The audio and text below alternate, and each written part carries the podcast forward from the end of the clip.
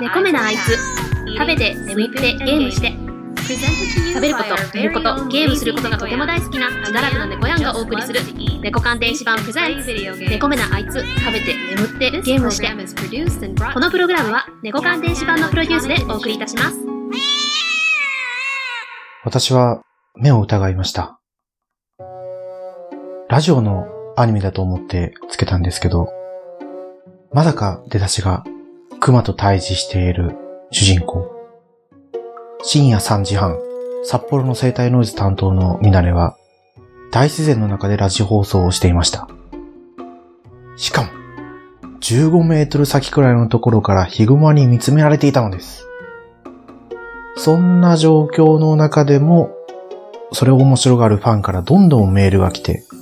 そのリスナーに対して、もうね、熊に相対しているから、いい加減な返答をしていくと。そんな冒頭から始まる波を聞いてくれというアニメに最近ハマっている猫やんです。皆さん、お久しぶりです。もう前回配信してから約3ヶ月。このコロナ騒動でね、あんま気が乗らないわけですよ。医療の現場で働いてる身として、このコロナについて話題を振ろうと思ったらもう、いくらでも喋れるって言ったら嘘ですけど、もうね、どんどんどんどんこう、悲観的な話ばっかりね、出てくるから、ああ、収録、一人で収録するってのはなかなかね、っていうことで、気が乗らなかったんですよね。まあそんな中、今日、やっと気が乗ったので、収録をさせてもらいました。今回ね、この波を聞いてくれっていうことをの話をちょっとね、本題の方でしていきたいとは思ってるんですけど、いやー、まあそれにしてもね、本当コロナね、どうなるんでしょうね。あの、WHO のテドロス事務局長、もうね、世間ではすごい叩かれてます。まあそれは散々ね、手のひら返して言ってないことを言ったとか言ったりとかね、そんなことしたらあれですけど、今までの世界には戻れないって言ったのはもう本当に真理だなと思います。このコロナ、寒い地域でも、暖かい地域でも流行していたと。そうなってくるとね、春夏秋冬ある日本でも、流行期とかってどうなってくるんだろうっていうところがまずあると思うんですよね。一番の問題はやっぱりワクチンがない。インフルエンザはね、ワクチンがあるから、ある程度体制を持つこともできるんだけど、このコロナに関しては体制ができないわけですよね。だってインフルエンザだってタミフルを飲めば良くなるけど、一概にね、レムデシビルを飲めばコロナが良くなるかっていうと、そうでもないのかもしれないと。で、しかもそれは重篤な患者にしか使わないっていうふうに今言ってるし、あとはね、腎機能障害に陥ったりとかね、いろいろ、こう、リスクも高いみたいですよね。アビガンに関して言っても、あれは血栓のリスクがあるとかってテレビで言ったりしてるんで、まあ、そこはね、自分の範囲以外なんで、全然全く知らないお薬ではあるんですけど、さあ、どうなっていくんでしょうね。まあそんな、この自粛生活の中、ポッドキャストはいいですよ。自分一人で喋れるし、で、複数人でやるラジオに関しても、インターネットでスカイプを使ったり、ディスコードを使ったり、最近ではズームっていうのもね、出てきてて、別に会わなくても収録ができて配信ができると。で、個人で編集をしてるから、気軽に編集して配信ができる。なんて素晴らしい娯楽なんでしょうね。それにね、この5月8日、ふと心の中で思って収録をしようかなと。長かった。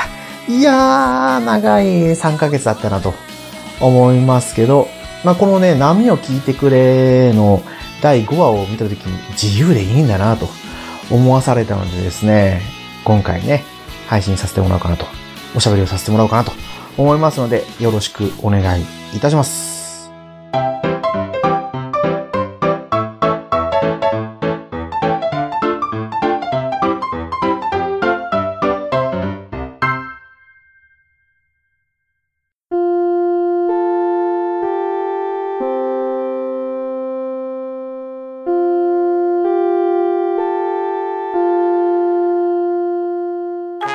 ポッドキャスト、ハンドンダバなしは不定期更新中 圧倒的じゃないか、我が軍は。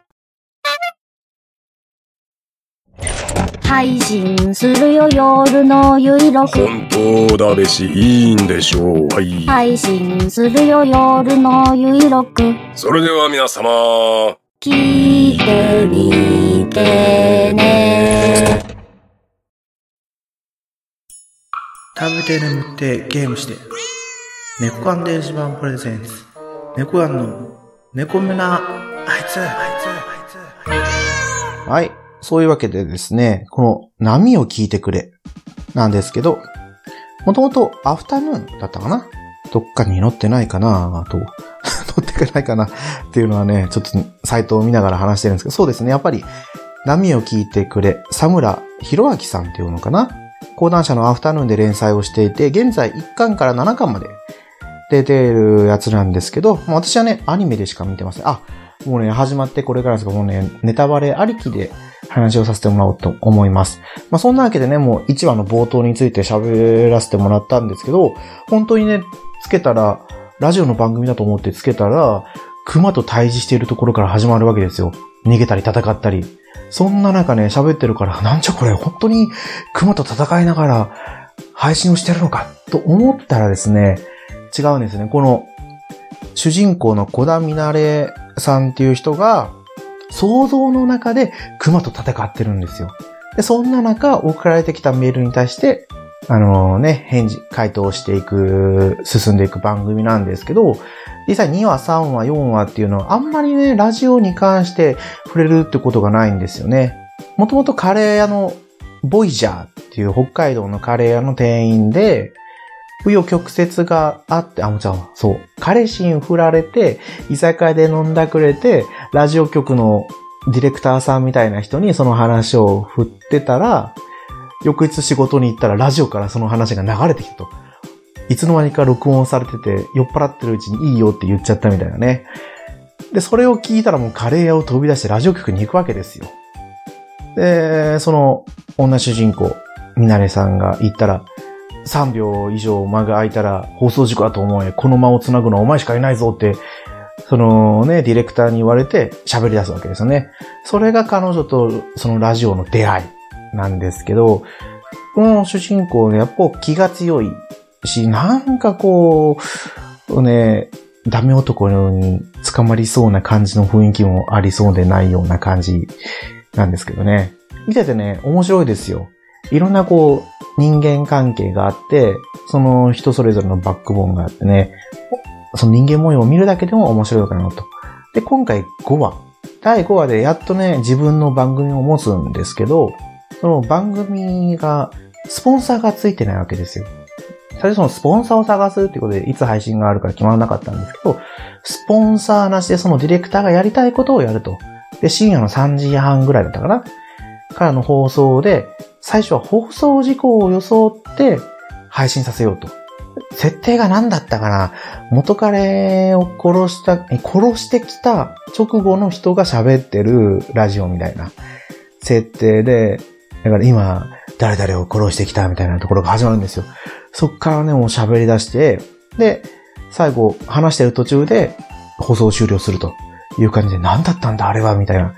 で、それ多分ね、こう、口コミで広がってって、ファンが増えてって、冒頭の1話の方に流れていくっていう話なんですけど、その第5話を見たらね、その人のアドリブが結構入ってくるんですよね。台本自体がなんかスカスカに作ってあって、その小田みなれがアドリブを聞かせて喋れるような設定にしてると。で、その小田みなれがなかなかね、面白いキャラクターなんでね、その、冒頭の熊との戦闘シーンを独自で喋ったりとかね。で、その、元彼を殺したけど、結局元彼は何だったかなクローンで生きてて、宇宙人が出てきてとかでなんかね、話が広がっていくんですよ。なので全然ラジオじゃないかとか思うんですけど、聞いてたらやっぱりラジオしてるんですよね。そういうのを聞いてたら、ああ、やっぱりラジオって自由なんだな。で、受け手がどう思うかっていうところが大事だし、やっぱどう捉えるかは千差万別なわけじゃないですか。喋る側も自由に喋っていいんだなって、そのアニメを見てたらね、思ったわけなんですよね。うん。だからこう、猫目のあいつで話をしたい、紹介してみたいなと思ったアニメでした。はい。まあ、今回はね、これで本編終わりにさそうなと思います。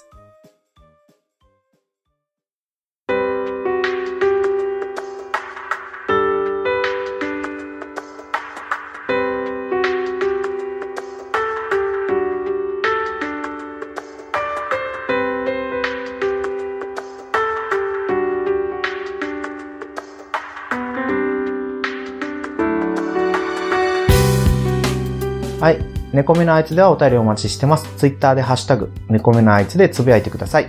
久々の配信でね、お待たせしたかと思うんですけど、いつもね、よし続けてやっていこう 続けてやっていこうと